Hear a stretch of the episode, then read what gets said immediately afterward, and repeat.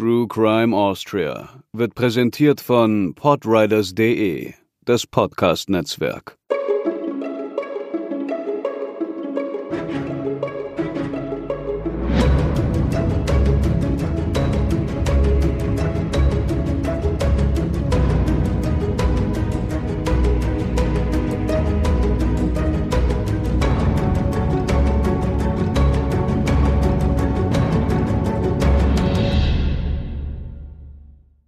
Hallo und herzlich willkommen zur 43. Episode von True Crime Austria. Mein Name ist Katharina und bei mir an unserem neuen Podcast-Plätzchen hört ihr selbstverständlich auch Hubertus. Hallo. Hast du den Umzug gut verkraftet? Nein, es war gar furchtbar. In einigen Belangen tatsächlich, aber ich glaube, das sind Umzüge immer. ja, sind sie immer. Umziehen ist immer stressig. Wir hatten ein, ein, heute ein äh, Schlagbohrer-Drama und ich kann, kann keinen Vollzug vermelden. Aber es wurde niemand verletzt. Schlagbohrer-Drama klingt irgendwie aggressiv. Ja, ich fand es auch sehr aggressiv. Schauen wir mal, wie das ausgehen wird und ob die Wand siegt oder ich. Aktuell steht es 1 zu 0 für die Wand. Ja, es steht 1 zu 0 für die Wand, ja. Mal sehen, wir, wir sind jetzt in unserem zweiten Umzugsmonat. Der letzte Monat war der, in dem wir einpackten. Dieser ist derjenige, in dem wir auspacken und euch deswegen leider etwas nach hinten schieben mussten. Oder zumindest die Folge für euch. Nichtsdestotrotz haben wir etwas zusammen recherchiert und hoffen, es erfreut euch.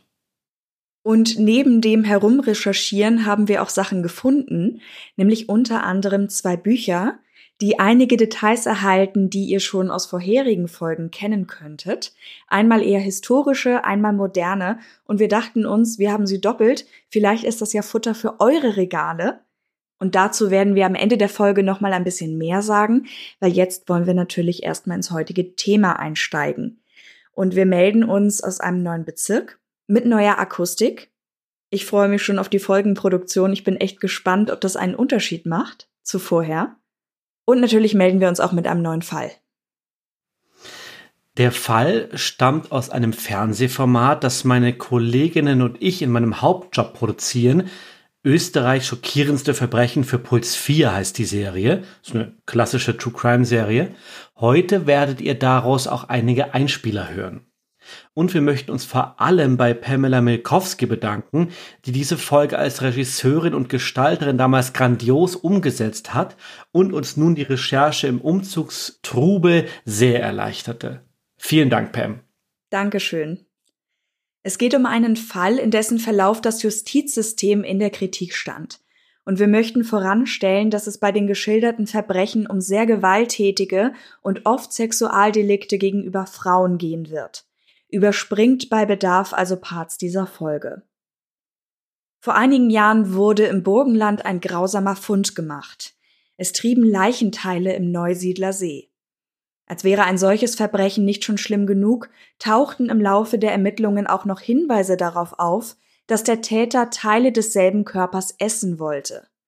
Was an diesen Spekulationen dran ist und wie es zur Klärung des Falles kam, hört ihr nun. Wir starten mit der Kannibale vom Neusiedler See. Am 13. April 2018 machte ein Fischer in der Ruster Bucht am Neusiedler See eine unerwartete Entdeckung. Bei seiner Tour fand er einen Torso, den Rumpf eines Körpers.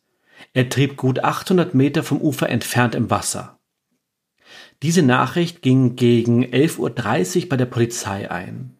Sofort rückte ein Team an um dem Fund auf die Spur zu gehen. Anfangs war man nicht sicher, ob es ein Mensch oder vielleicht doch nur ein Tier war. Die ersten Polizeibeamten vor Ort hatten dann aber schnell Gewissheit. Es war ein weiblicher, menschlicher Leichnam.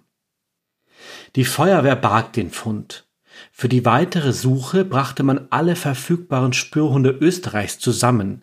Die Sondereinheit Cobra tauchte nach weiteren Leichenteilen.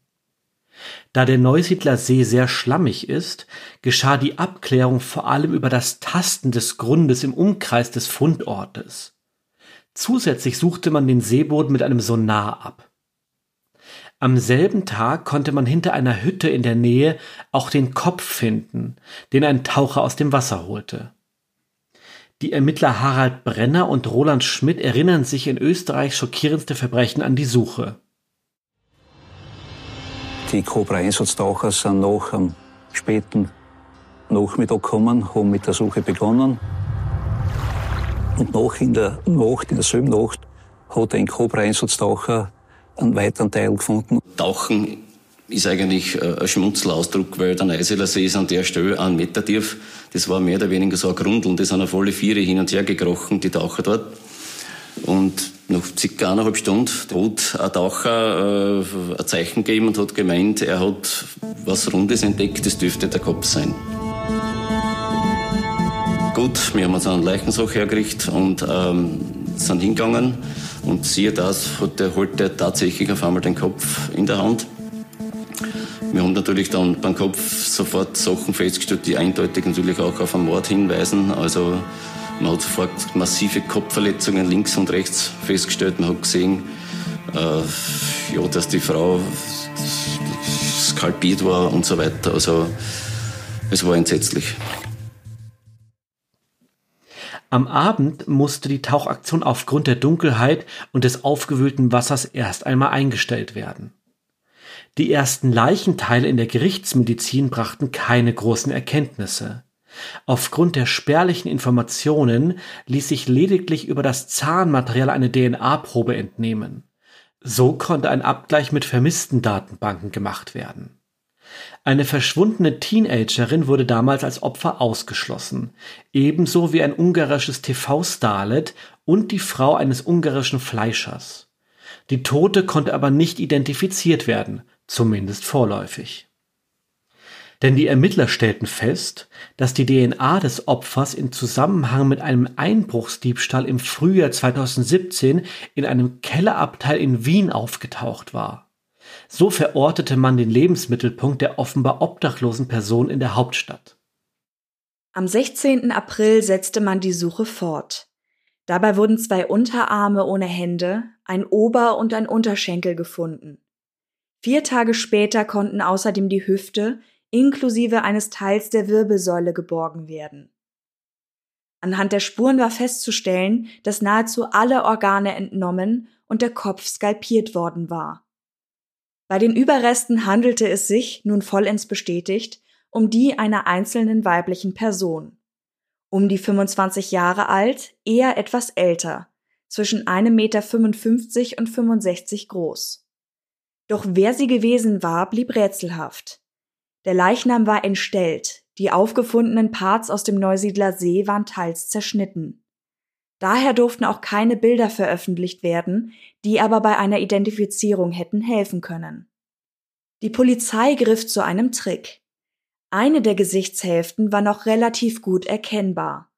Für ein Foto wurde diese gespiegelt und ergab somit ein ganzes Gesicht. Damit wurde ein Aufruf gestartet. Auf diesen meldete sich eine Frau. Sie erkannte die Tote und wusste auch zu berichten, dass sie aus Ungarn stammte. Gemeinsam mit der dortigen Polizei konnte die Mutter ausgeforscht werden. Eine DNA-Probe bestätigte, um wen es sich handelte. Jusanna oder kurz Jusi, eine 30-jährige Ungarin. Sie hatte Ungarn nach einem Familienstreit verlassen. Die Mutter hatte wohl mit ihrem Mann geschlafen. Jusi kam 2012 nach Wien. Sie konnte beruflich aber nur schwer Fuß fassen und landete auf der Straße. Im obdachlosen Milieu wurde sie immer wieder ausgenutzt. Sie musste bei kleineren Diebereien Schmiere stehen oder anschaffen gehen. Obendrein hatte sie gesundheitliche Probleme und tat sich schwer, einer geregelten Arbeit nachzugehen. Dennoch fand sie Anfang 2018 einen Job als Reinigungskraft. Doch diese kurze Zeit der Stabilität währte nicht lang.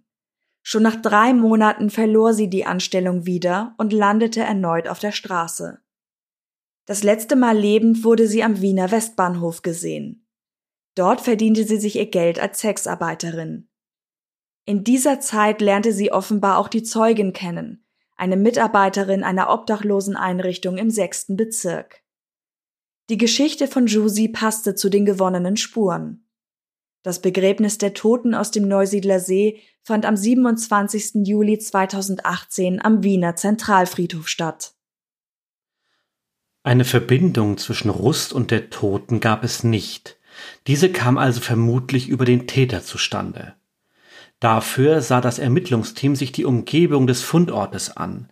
Schilfhütten und Bootsgaragen wurden untersucht, über 400 Stück. Die Leiche war zerteilt worden.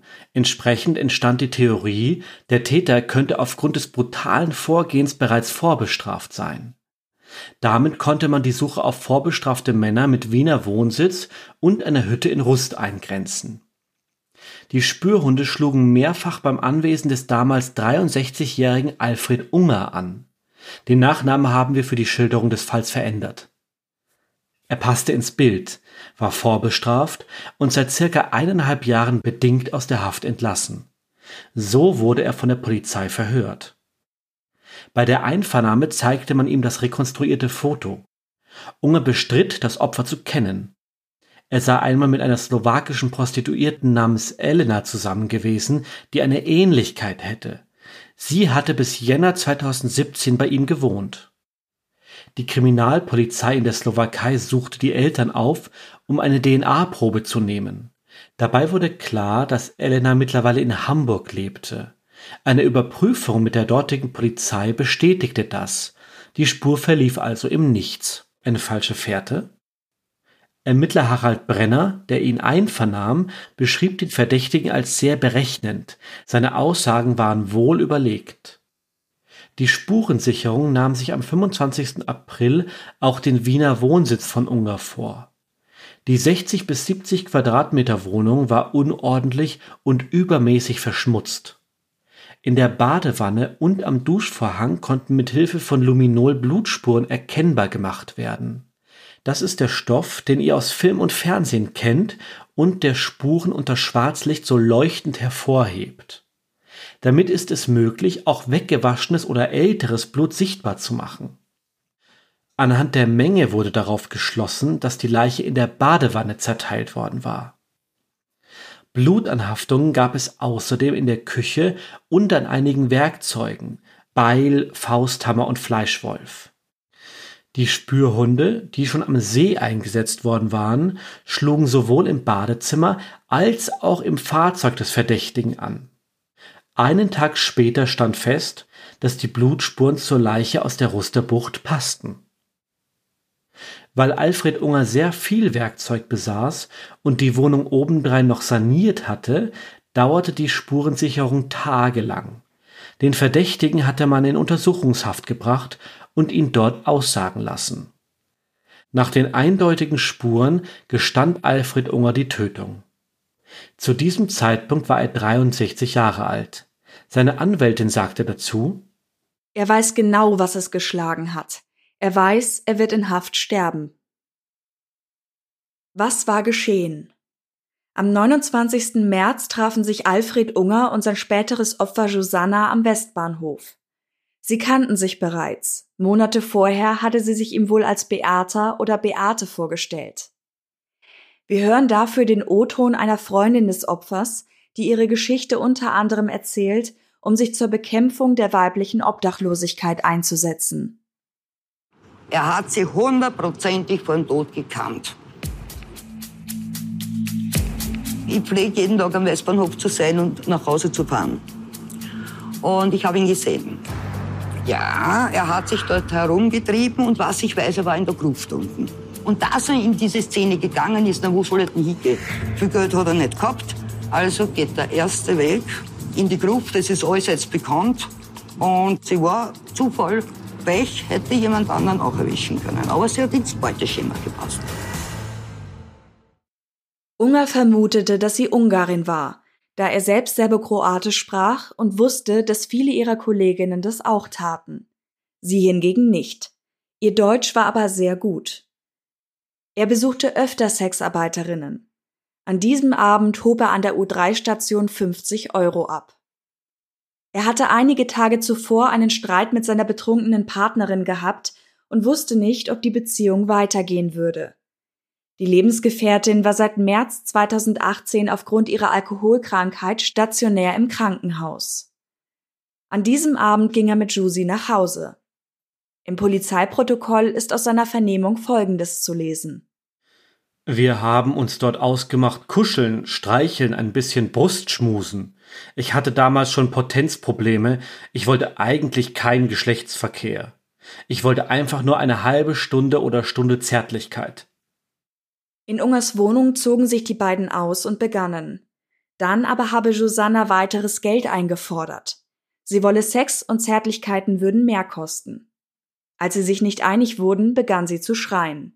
So zumindest erzählte es Alfred Unger. Ich habe mit beiden Händen dann ihren Hals gefasst und habe zugedrückt. Dabei ist sie auf mir gesessen. Ich habe dann einmal ausgelassen, dann hat sie dann noch lauter geschrien. Dann habe ich noch einmal zugedrückt und dann habe ich mich mit ihr seitlich gedreht.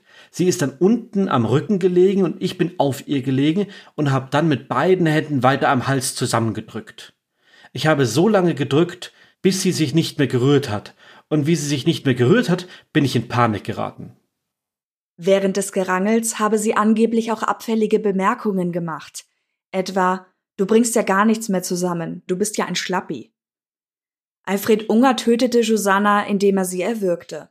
Danach zerstückelte er sein Opfer mit einem Messer und als dieses abbrach mit einer Stichsäge in der Badewanne. Dabei entfernte er bis auf Teile des Darms und des Magens alle Organe und die Geschlechtsteile, inklusive der Brüste. Damit man die Leiche nicht identifizieren konnte, schlug er mehrfach mit einem Hammer auf den Kopf. Ich habe sie zerlegen müssen, weil alleine der Weg vom Schlafzimmer ins Bad ist fast über meine Kräfte gegangen. Ich habe sie ins Badezimmer gelegt und zerlegt.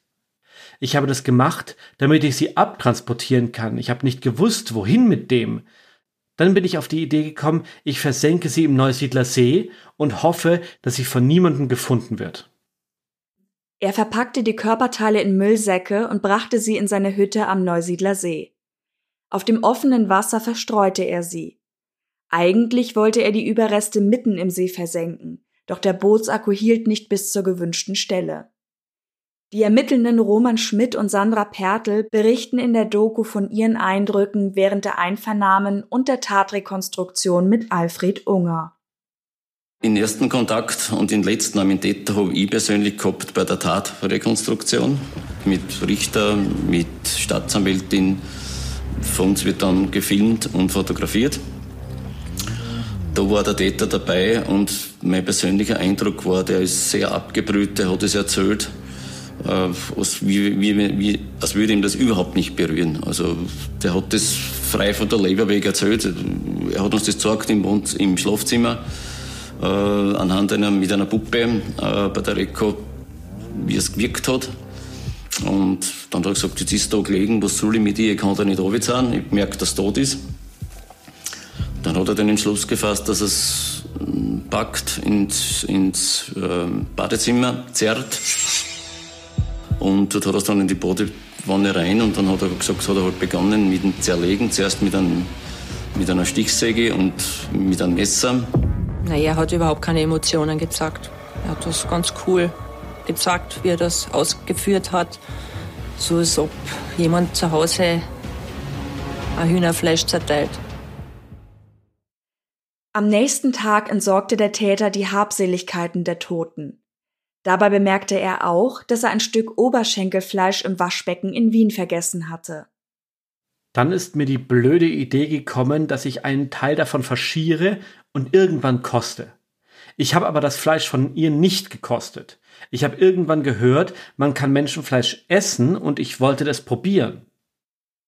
Das Faschierte und das Gulasch, das Unger vorbereitet hatte, wurde später im Gefrierschrank sichergestellt.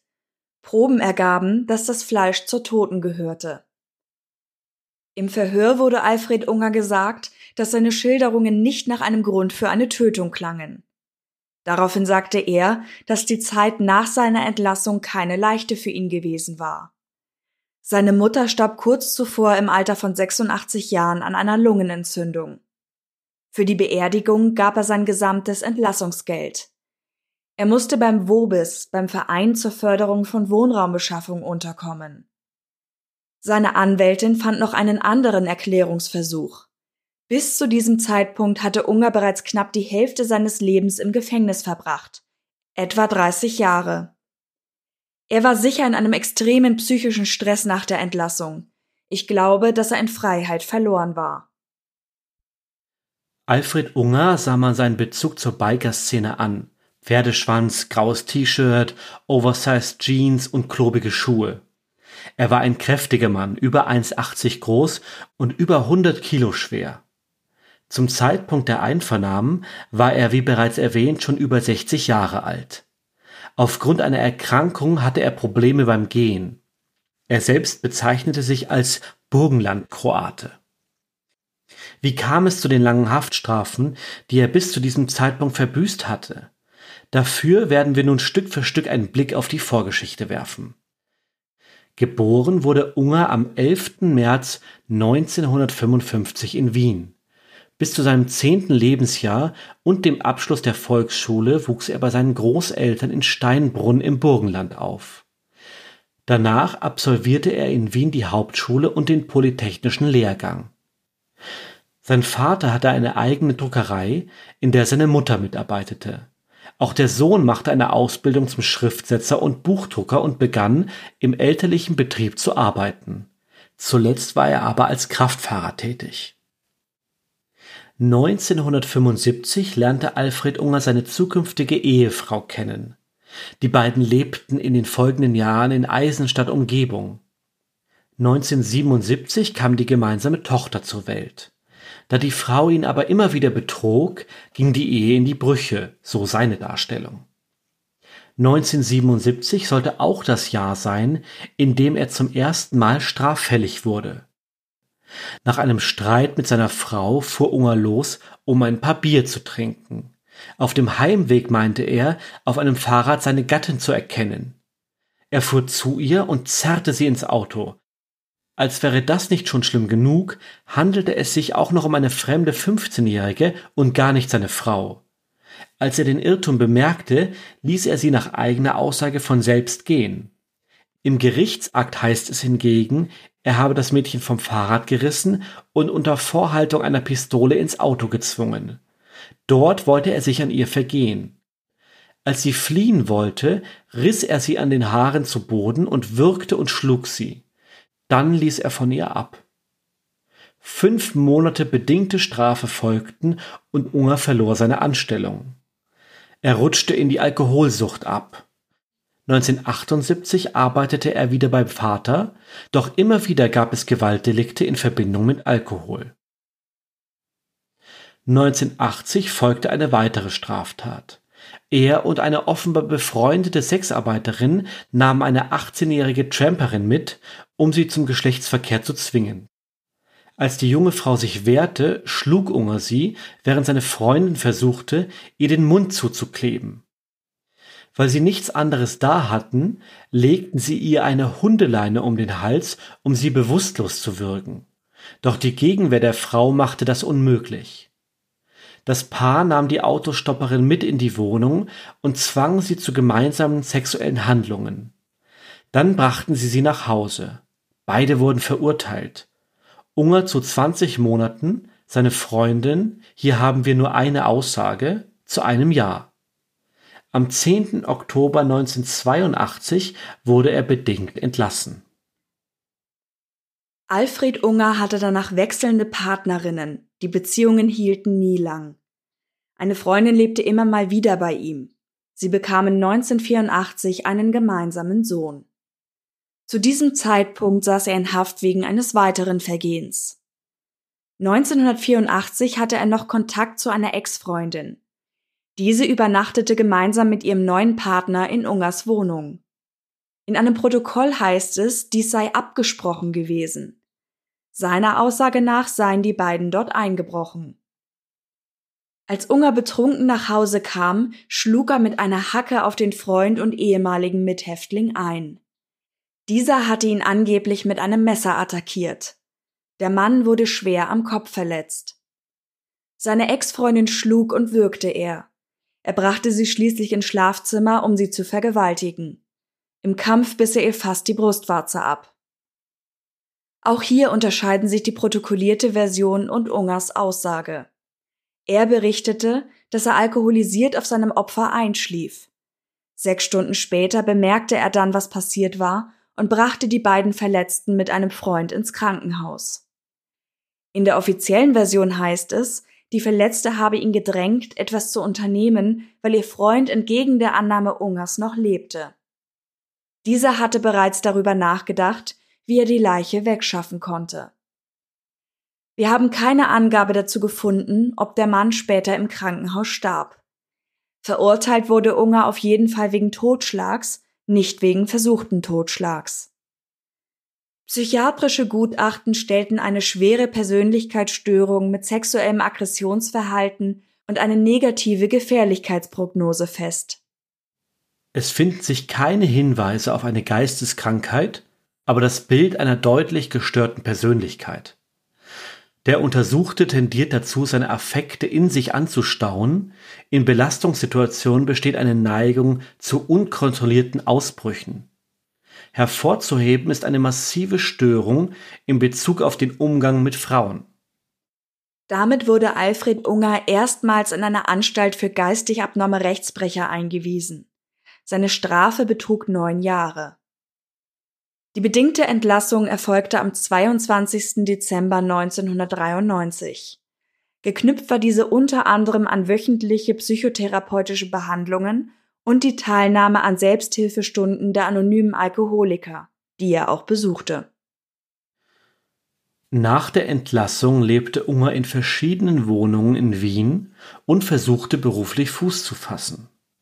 Doch 1996 zeigte ihn eine Sexarbeiterin an, die öfter bei ihm lebte.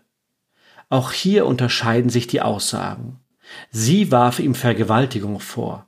Er sagte, er habe sie lediglich nach drei oder vier Monaten aus der Wohnung geworfen. Das Gericht sah das allerdings anders. Alkoholisiert habe Unger der nach Hause kommenden Frau zwei Schläge ins Gesicht versetzt und sie im Teambereich berührt. Als sie ihm sagte, dass sie das nicht wolle, fesselte er sie mit Handschellen an eine Vorhangstange und vergewaltigte sie mehrmals. Irgendwann löste er die Handschellen und verließ die Wohnung. Es folgte eine weitere Haftstrafe von zwölf Jahren, wiederum in einer Strafanstalt für geistig abnorme Rechtsbrecher.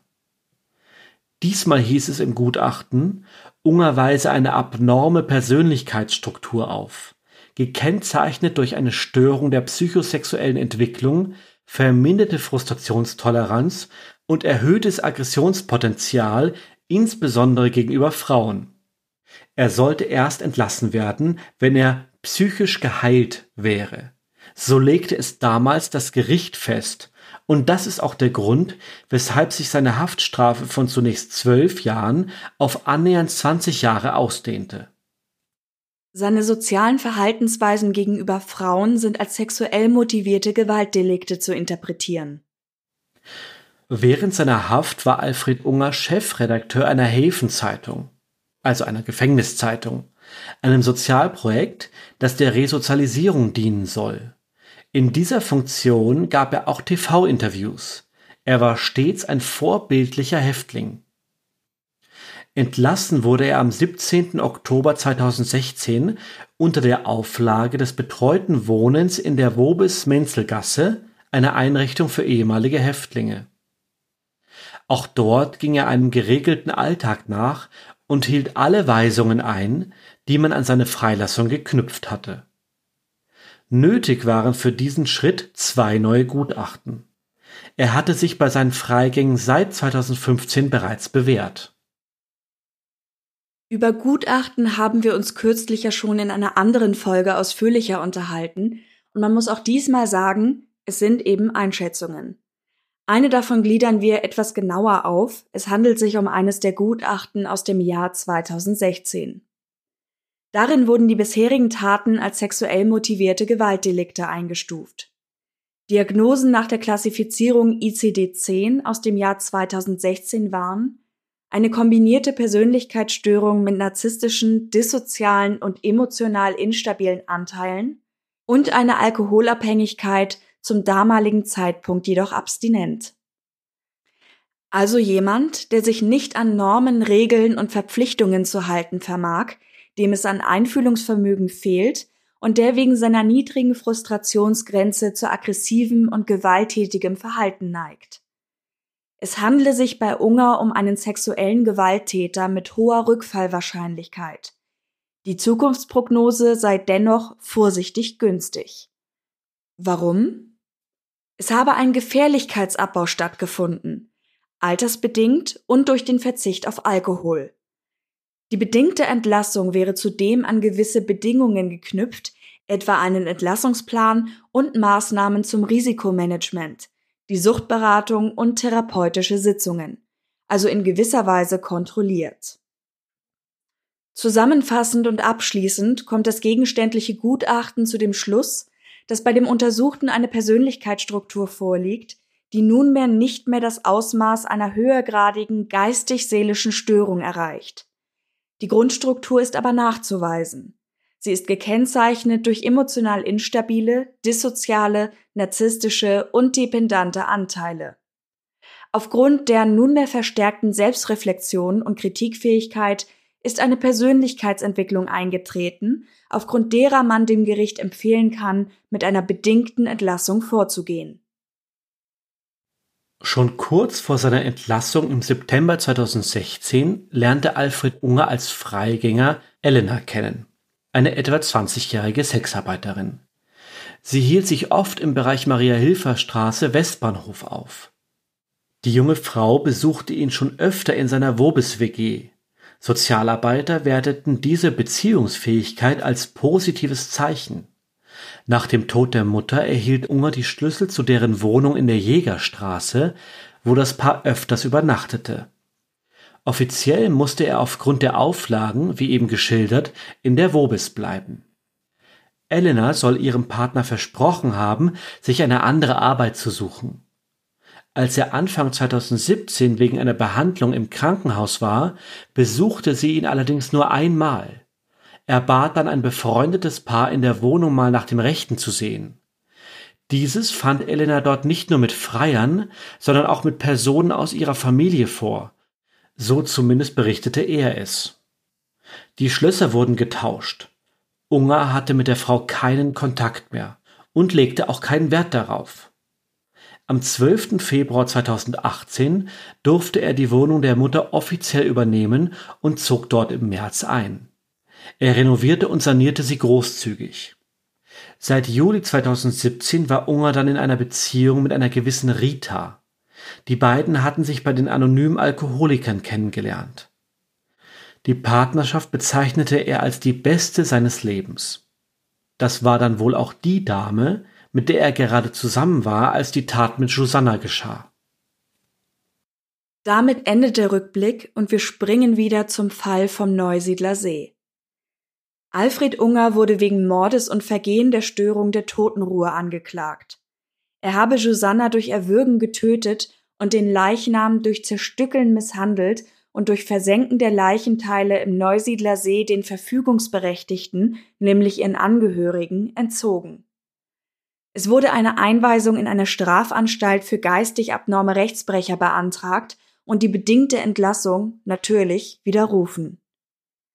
In der Anklageschrift wurden sowohl die bisherigen Taten als auch der detaillierte Tatablauf der letzten Tat angesprochen. Zudem hörte man verschiedene Gutachten. In der Gerichtsmedizin war es nicht möglich gewesen, die Todesursache festzustellen. Der Leichnam war zu stark verändert worden und gewisse Hinweise auf die Tötungsart waren durch die Liegezeit im Wasser nicht mehr erkennbar. Bei einigen Verletzungen blieb unklar, ob sie vor der Tötung, bei der Tötung, während des Zerteilens oder beim Transport entstanden waren. Der gesamte Vorgang hätte sicher mehrere Stunden gedauert, was der Angeklagte bestätigte. Die Körperteile waren perfekt und sorgfältig abgetrennt worden. Sie hätten teilweise wie anatomische Präparate ausgesehen. Insgesamt gab es auch durch das umfassende Geständnis keine Überraschungen im Prozessverlauf.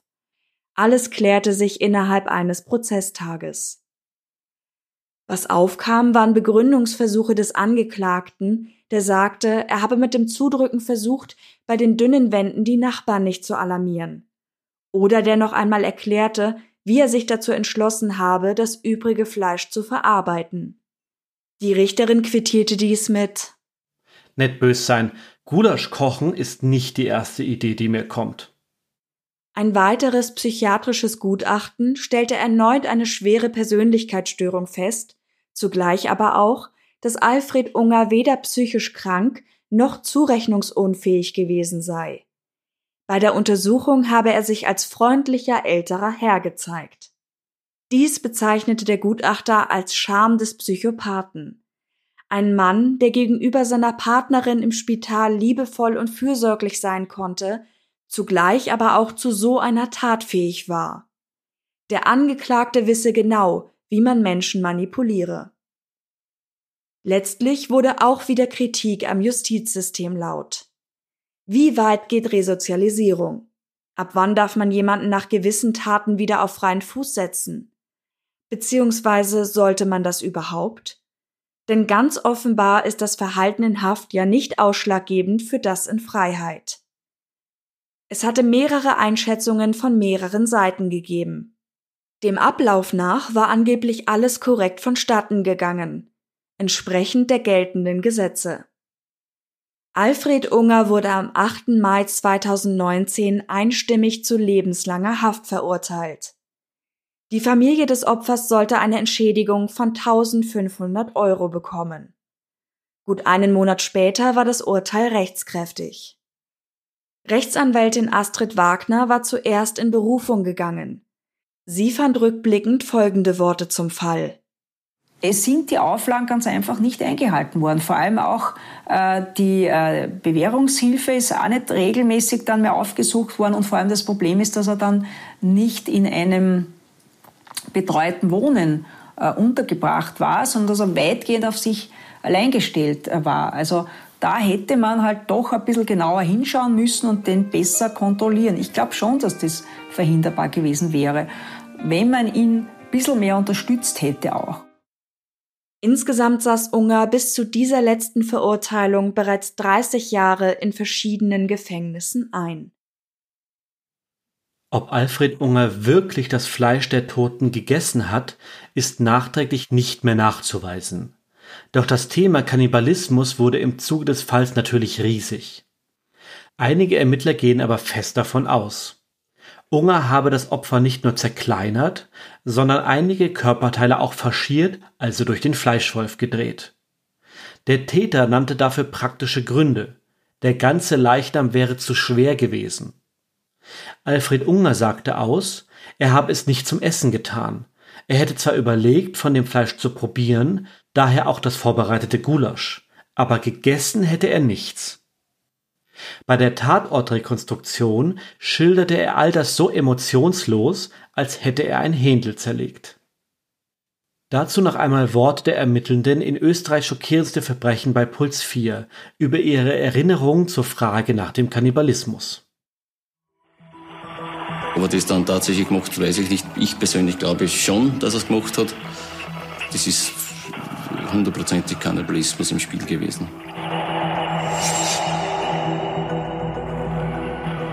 Die waren natürlich alle entsetzt, wie ein Mensch zu sowas fähig ist. Ja, wir waren schon sehr schockiert, wie wir das gesehen haben. Wir haben es zuerst gar nicht glauben können.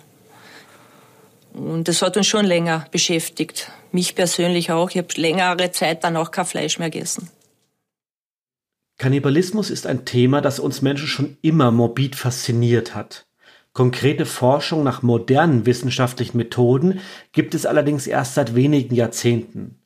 Schon Ende der 70er Jahre sagte etwa der Anthropologe William, Ethnologen seien von ihrer Reise zu diversen Urvölkern zwar regelmäßig mit schaurigen Schilderungen über Mahlzeiten aus Menschenfleisch zurückgekehrt, kaum ein Feldforscher habe aber je wirklich ein Stammesmitglied zu Gesicht bekommen, das leibhaftig am Schenkel eines Artgenossen nagte.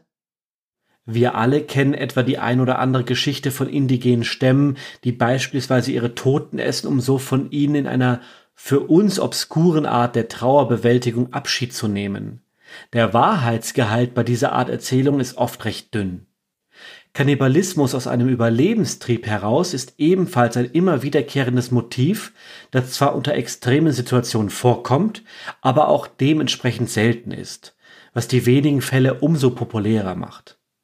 Etwa die berüchtigte Donnerparty 1846 in den Bergen der Sierra Nevada, die Franklin-Expedition in der Arktis nur wenige Jahre später oder in jüngerer Vergangenheit der Flugzeugabsturz der Fairchild 571 1972 in den Anden. Der einzig psychiatrisch wirklich relevante Kannibalismus ist derjenige, bei dem der Täter den zwanghaften Drang verspürt, Menschenfleisch zu essen. Ein extrem seltenes Phänomen, wie etwa beim deutschen Kriminalfall Vater Denke. Mit dämmert, dass wir den in irgendeiner Folge auch schon mal mit drin hatten. Ich weiß leider nicht mehr, in welcher Episode das war, aber wir haben schon mal kurz über ihn gesprochen. Das war nämlich ein Mann, der im Umkreis, von dem er lebte, dafür bekannt war, dass er eigentlich ein guter Samariter ist, der Leute zu sich einlädt, weil er aus irgendeinem Grund immer relativ viel Nahrung zu Hause hatte, unter anderem eben Fleisch.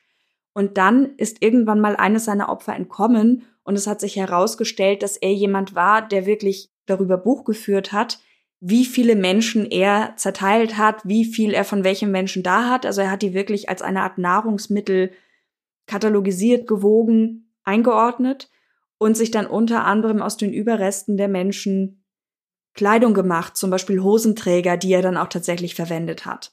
Und das war eben eine Situation in der Nachkriegszeit, wo dann das Gerücht entstand, dass er dieses Fleisch auch auf Märkten verkauft hätte.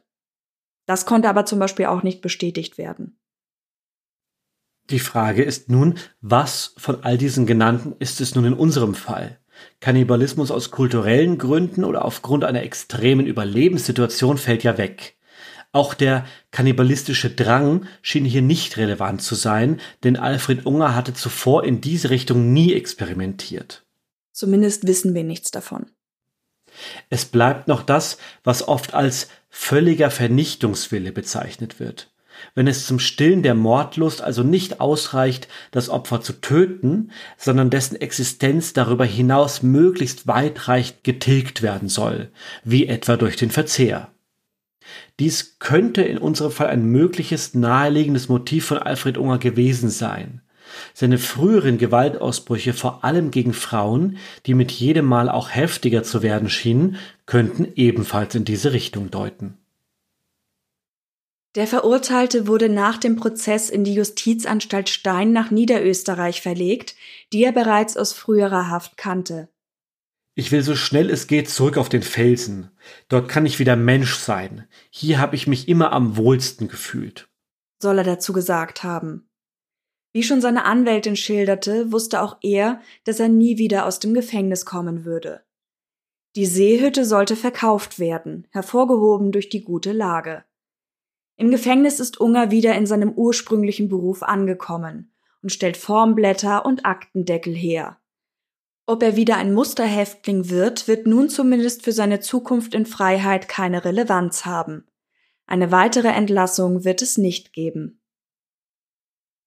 Das war harter Tobak. Ja, ich überlege gerade und denke auch drüber nach. In unseren Notizen für unseren Meinungspart hast du aufgeschrieben Gedanken zur Resozialisierung und Kannibalismus. Und ich überlege gerade, wie ich mich dem nähern soll, der, dem Thema. Aber es ist in unserer Gesellschaft oder in jeder Gesellschaft, die ich kenne, so verpönt und so abseits über Kannibalismus äh, nachzudenken, auch nur, dass es einfach so fernab scheint, dass man je wieder oder dass eine, wie sage ich es denn, dass ein normales Miteinander stattfinden kann mit Menschen, bei denen man weiß oder die offen damit umgehen, dass sie Kannibalen sind. Ich habe dazu gelesen, ich habe es vorhin kurz erwähnt, dieser Flugzeugabsturz in den Anden. Das war in den 70er Jahren und dort ist abgestürzt eine Mannschaft, äh, eine Rugby-Mannschaft, die über die Anden fliegen wollte zu einem Freundschaftsspiel mit auch anderen Passagieren. Einige haben nicht überlebt. Die waren auf einem Schneegebirgspass, der so abgelegen war, dass selbst die Rettungsflugzeuge der, ähm, der chilenischen, wie sage ich es denn, Bergrettung dort nicht hinkamen. Und die haben über ihr Transitradio, was den Absturz überlebt hatte, gehört, dass nach acht Tagen die Suche eingestellt wurde. Und dann war klar, okay, wir, wir sind jetzt einfach komplett auf uns alleine gestellt, haben erst so ein bisschen Wein und Reserven, die sie dort noch hatten, gegessen, haben dann Zahnpasta in Rationen aufgeteilt. Und irgendwann war klar, okay, das reicht alles nicht mehr. Wir müssen uns entscheiden, entweder essen wir die Toten, die beim Flugzeugabsturz direkt gestorben sind, aufgrund der Höhe im Eis, aber sagen wir mal eingefroren waren und deswegen nicht verdorben waren, oder wir sterben halt den Hungertod. Und die Überlebenden haben sich dazu entschieden, okay, wir essen die. Und worauf ich hinaus wollte, die wurden dann gerettet, da gab es noch hin und her und es sind noch weitere gestorben, es gab eine Lawine, die aufs äh, Flugzeug geknallt ist und so weiter und so fort. So oder so, 14 Leute haben überlebt. Sie wurden mit großem Trara dann wieder empfangen. Es gab die Versöhnung oder nicht die Aussöhnung, sondern das, das Wiedersehen mit den mit den Angehörigen. Und dann war aber relativ schnell klar, nach so dieser ersten Willkommensfreude, Moment mal, wie habt ihr da oben überhaupt überlebt? Und das war ein Riesenthema bis heute auch mit denen, wie gehen sie damit um, dass sie halt Kannibalen sind oder waren? Sein mussten, in dem Fall. Das ist auch ein Motiv, das in ganz vielen Zombie-Serien vorkommt. Da bewegen wir uns jetzt natürlich im übernatürlichen Bereich. Aber ich denke, ich spoilere nicht, wenn ich sage, wenn man eine Zombie-Serie schaut, ist die Wahrscheinlichkeit sehr hoch oder ein Film, dass man irgendwann über Leute stolpert, die dann andere Menschen essen nicht als Zombies, sondern noch als Ach so. echte Menschen. Ach so, ich dachte, du meinst Zombies. Die sind ja irgendwo auch Kannibalen. Ja. Aber das ist, also du meinst so in diesem, in so apokalyptischen Settings, genau. wo es einfach keine Nahrungsversorgung mehr gibt. Ja, oder wo sie sich einfach dazu entscheiden, ja, ist doch easy, wenn ich da irgendwen aufgabel, den nehme ich mit und den können wir essen. Und das wird ja auch oft Verständlicherweise. Ich möchte da auch nicht drüber nachdenken. Ich möchte auch nicht darüber nachdenken, was die Leute da in den Anden tun mussten. Und glaube, dass die Entscheidung unglaublich schwer ist. Aber es wird ja auch oft in diese Horrorecke gedrückt, zum Beispiel Wrong Turn oder solche Horrorfilme, wo die ja dann auch die Leute mitnehmen und essen. Und das sind aber so die totalen Leute in der Abgeschiedenheit, irgendwelche Monster schon fast, weil das natürlich eine furchtbare Vorstellung ist, andere Menschen zu essen. Wobei ich sage jetzt natürlich, für mich ist es eine schlimme Vorstellung. Was auch kulturell bedingt sein mag, wenn man sich mal überlegt, wie wir zum Beispiel in der europäischen Kultur auch mit dem Tod umgehen beispielsweise. Also da muss man ja teilweise, wenn man etwas morbid angehaucht ist, sage ich mal, ja auch schon aufpassen, welchen schwarzen Humor man da vor Menschen, die das eben nicht sind, hervorholt, weil bei uns ja der Tod eigentlich kulturell gesehen weggesperrt wird. Ja, da Oder wird in anderen Kulturen sehr viel offener mit umgegangen. Das stimmt, ja. Aber vielleicht kürzen wir es dann an der Stelle ein bisschen ab und lenken das Gespräch über Kannibalismus auf eines der Gutachten, wo ich nämlich gedacht habe, okay, Captain Obvious, es geht dann darum, dass in diesen ganzen vorherigen Gutachten, und es gab ja derlei viele, nie von kannibalistischen Tendenzen die Rede war. Und in irgendeiner Aussage kam das dann plötzlich und ich glaube, chronologisch war das erst vor Gericht. Und da habe ich dann schon gedacht, okay, jetzt hat also jemand ein Gutachten erstellt. Davor gab es nie einen Hinweis in diese Richtung. Und dann sagt jemand, hm, ich habe schon überlegt, ob ich das Menschenfleisch essen soll. Und dann kommt das Gutachten, es gibt eindeutige kannibalistische Tendenzen. Ja, das ist halt logisch. Okay, er hat's gesagt, dann schreibe ich es ins Gutachten ein. Und da habe ich mich gefragt, wie du das siehst, ob die Überlegung, wie Menschenfleisch wohl schmeckt, schon verwerflich ist. Zum Beispiel, also wo setzen wir die Grenze an? Was ist quasi schon ein Tabuthema? Ja, es ist, glaube ich, die Frage, inwieweit man das nach außen plärrt. Überlegen tun wir ja alle für uns wahnsinnig viel, was wir nie ausdrücken würden wahrscheinlich oder was wir vielleicht oft nicht ausdrücken, weil wir einen sozialen Filter haben. Nicht alle von uns, aber viele haben einen sozialen Filter und sagen dann bestimmte Dinge in bestimmten Situationen nicht. Wenn man anfängt jetzt laut, sagen wir mal in einer Talkshow darüber nachzudenken, hey, wie würde der oder diejenige schmecken, ist wahrscheinlich eine Grenze überschritten. Wenn man jetzt sagen wir mal im Freundeskreis an einem Abend mal drüber spekuliert oder sich diese Geschichten erzählt und versucht sich so ein bisschen reinzufühlen, sehe ich da jetzt nichts Verwerfliches dran. Zum Beispiel auch in Bezug auf die Andengeschichte. Genau. Dass man dann über diesen Fall spricht und dann denkt, krass, wie würde das eigentlich schmecken? Also ist das schon etwas Verwerfliches? Ich glaube, dass das, wie du zu Beginn gesagt hast, echt ein ganz schmaler Grad ist, weil das eben so ein tabuisiertes Thema ist. Und natürlich ist es nicht wünschenswert, dass Menschen sich gegenseitig essen. Die Frage ist eben nur die nach dem Motiv. Ja, beziehungsweise unsere gesellschaftliche Konvention sagt, es ist nicht wünschenswert. Ich weiß nicht, und das ist natürlich diese Streitfrage, ob, wenn wir diese soziale Konvention nicht hätten, ob dann diese, diese Hürde einfach eine ganz andere wäre. Und nicht, wenn man dann ins Tierreich blickt und dort einige Arten überhaupt kein Thema haben, sich zu essen, oder auch Tierarten, die dann, sagen wir, zu Stressreaktionen neigen und anfangen aneinander rumzuknabbern, zum Beispiel Ratten, die auf engstem Raum gehalten werden, wo der Platz für die einzelne Ratte zu wenig ist, die dann aus Stress sich gegenseitig annagen. Das ist natürlich keine Reaktion, die wünschenswert ist. Dann aber wieder denke ich an den Tigerhai, der im, im Beutel, das erste Tigerhai-Baby, was im Beutel da oder wie auch immer man das äh, biologisch richtig nennt, als erstes schlüpft, die anderen Eier aufisst. Was ja so quasi eine Überlebensstrategie ist, die inhärent der Art ist. Nur, dass wir uns dessen noch einmal vergegenwärtigen, weil das ja auch hier einen wahnsinnig großen Einfluss hat. Wir haben das immer wieder schon in verschiedenen Folgen aufgebracht, aber auch hier ist es wieder da, das Thema Gutachten. Und Resozialisierung. Genau. Und die Tatsache, dass wir hier einen negativen Paradefall dafür haben, wie über Jahre hinweg, über Jahrzehnte hinweg eine Person immer wieder rückfällig wird und die Verbrechen immer schlimmer und schlimmer werden, was nicht heißen soll, dass das einzelne Vergehen davor nicht so schlimm ist, subjektiv, aber sie werden immer gewalttätiger, könnte man vielleicht sagen. Und dann gibt es Gutachten und trotzdem, und das war bei diesem Fall auch so, kommt eine Person, die mehrfach wegen Sexualgewaltdelikte vorbestraft ist und dann diesen großen Gewaltausbruch hatte, 20 Jahre ins Gefängnis musste, kommt dann noch mal frei und bekommt dann, wenn man so möchte, noch mal die Chance zu töten. Wie kann das eigentlich sein? Das wurde auch hier diskutiert.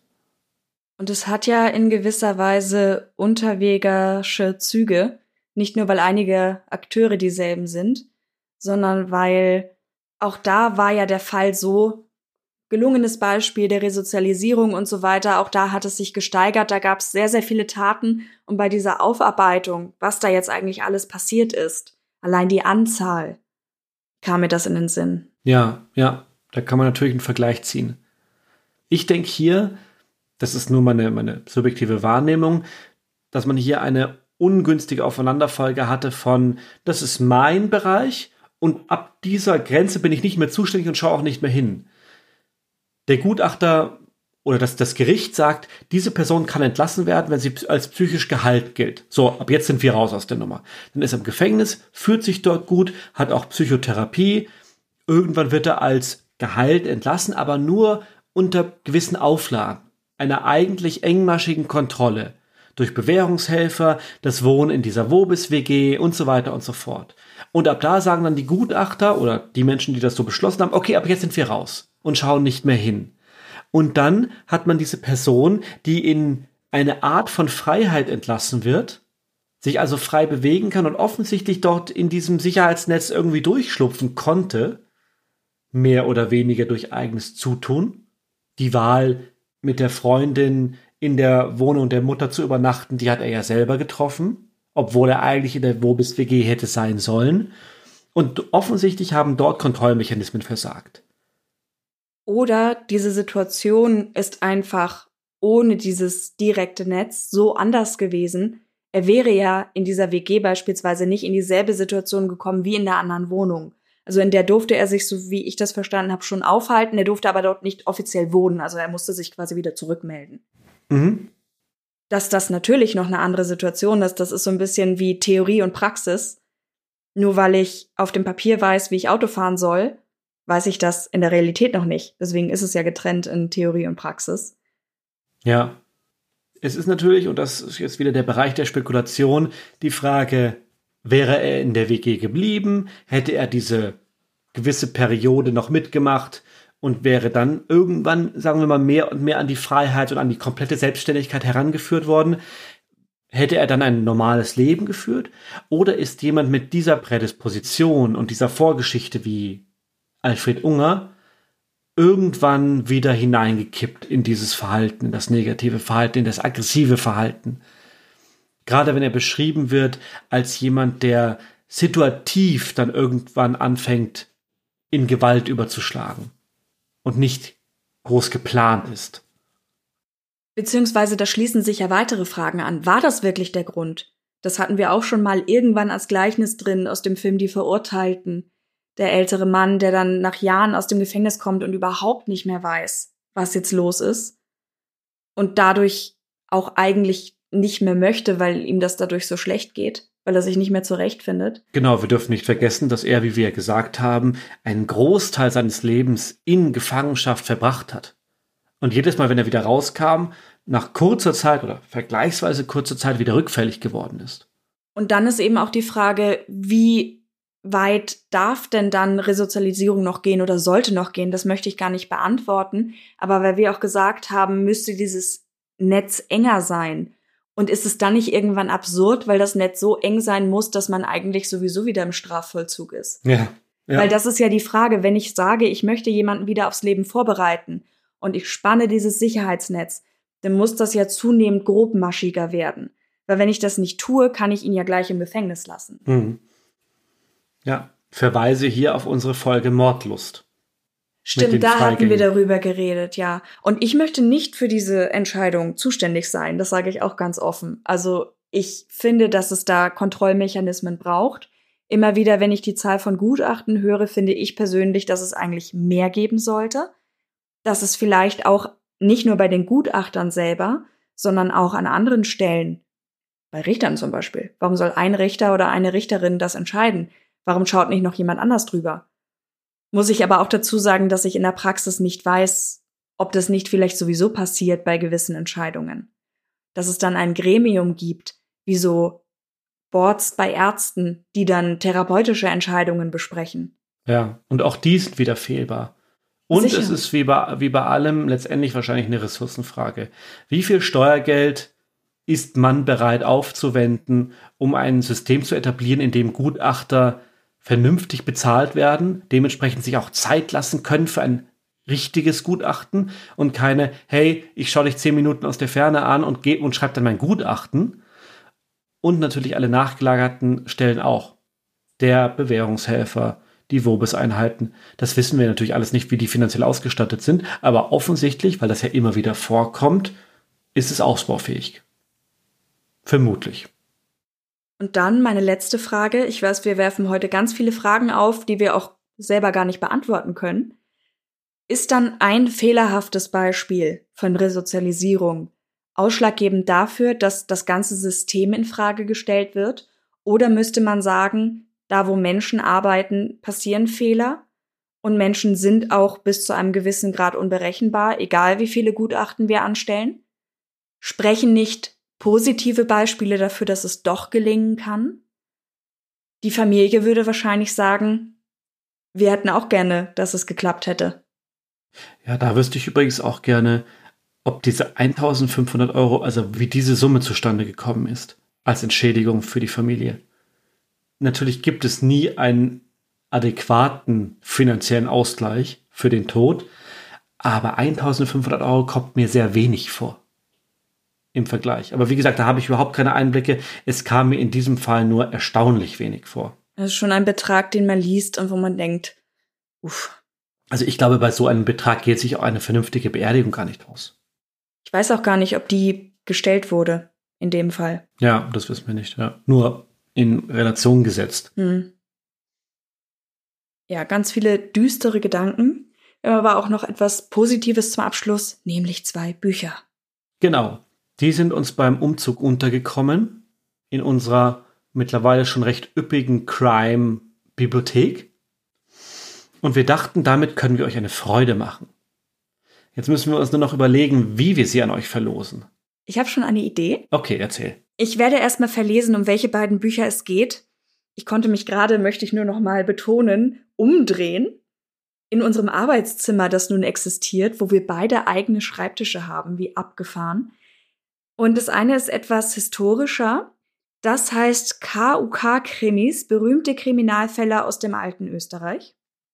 Und das andere ist moderner. Das heißt Totgeschwiegen, warum es der Staat Mördern so leicht macht. Die beiden Bücher sind's. Und wir haben jetzt schon öfter bei Gewinnspielen gefragt, welcher Fall euch am ehesten in Erinnerung geblieben ist. Bei unserem letzten Fall, den wir ja ausgegraben haben, den wir persönlich gar nicht kannten, habe ich mich gefragt, was waren denn die Fälle, die euch am meisten überrascht haben und warum? War es das Thema an sich, dass ihr davon noch nichts gehört hattet, wie zum Beispiel ich jetzt bei dem letzten Fall, oder war es irgendeine Wendung in dem Fall, bei der ihr gedacht habt, das kann ja überhaupt nicht sein? Das wäre auf jeden Fall mal der Ansatzpunkt für die Verlosung. Wenn ihr daran teilnehmen wollt, dann schreibt uns am besten über die Social Media Kanäle, die wir gleich nochmal sagen, oder per Mail bis zum 23. September 2023. Für welches Buch ihr euch interessiert und eben welcher Fall euch überrascht hat. Wir freuen uns auf eure Nachrichten. Und sind gespannt drauf. Erreichen könnt ihr uns über Facebook und Instagram als True Crime Austria oder per Mail an hinweise at truecrimeaustria.at. Und wenn ihr uns unterstützen möchtet, dann könnt ihr das über die Support-Plattformen tun. Das sind Patreon und Steady, zu erreichen über die Show Notes und außerdem PayPal als Direktlink. Dann würde ich sagen, beschließen wir die heutige Folge. Hoffentlich bis zum nächsten Mal. Macht's gut. Bis dann. Tschüss.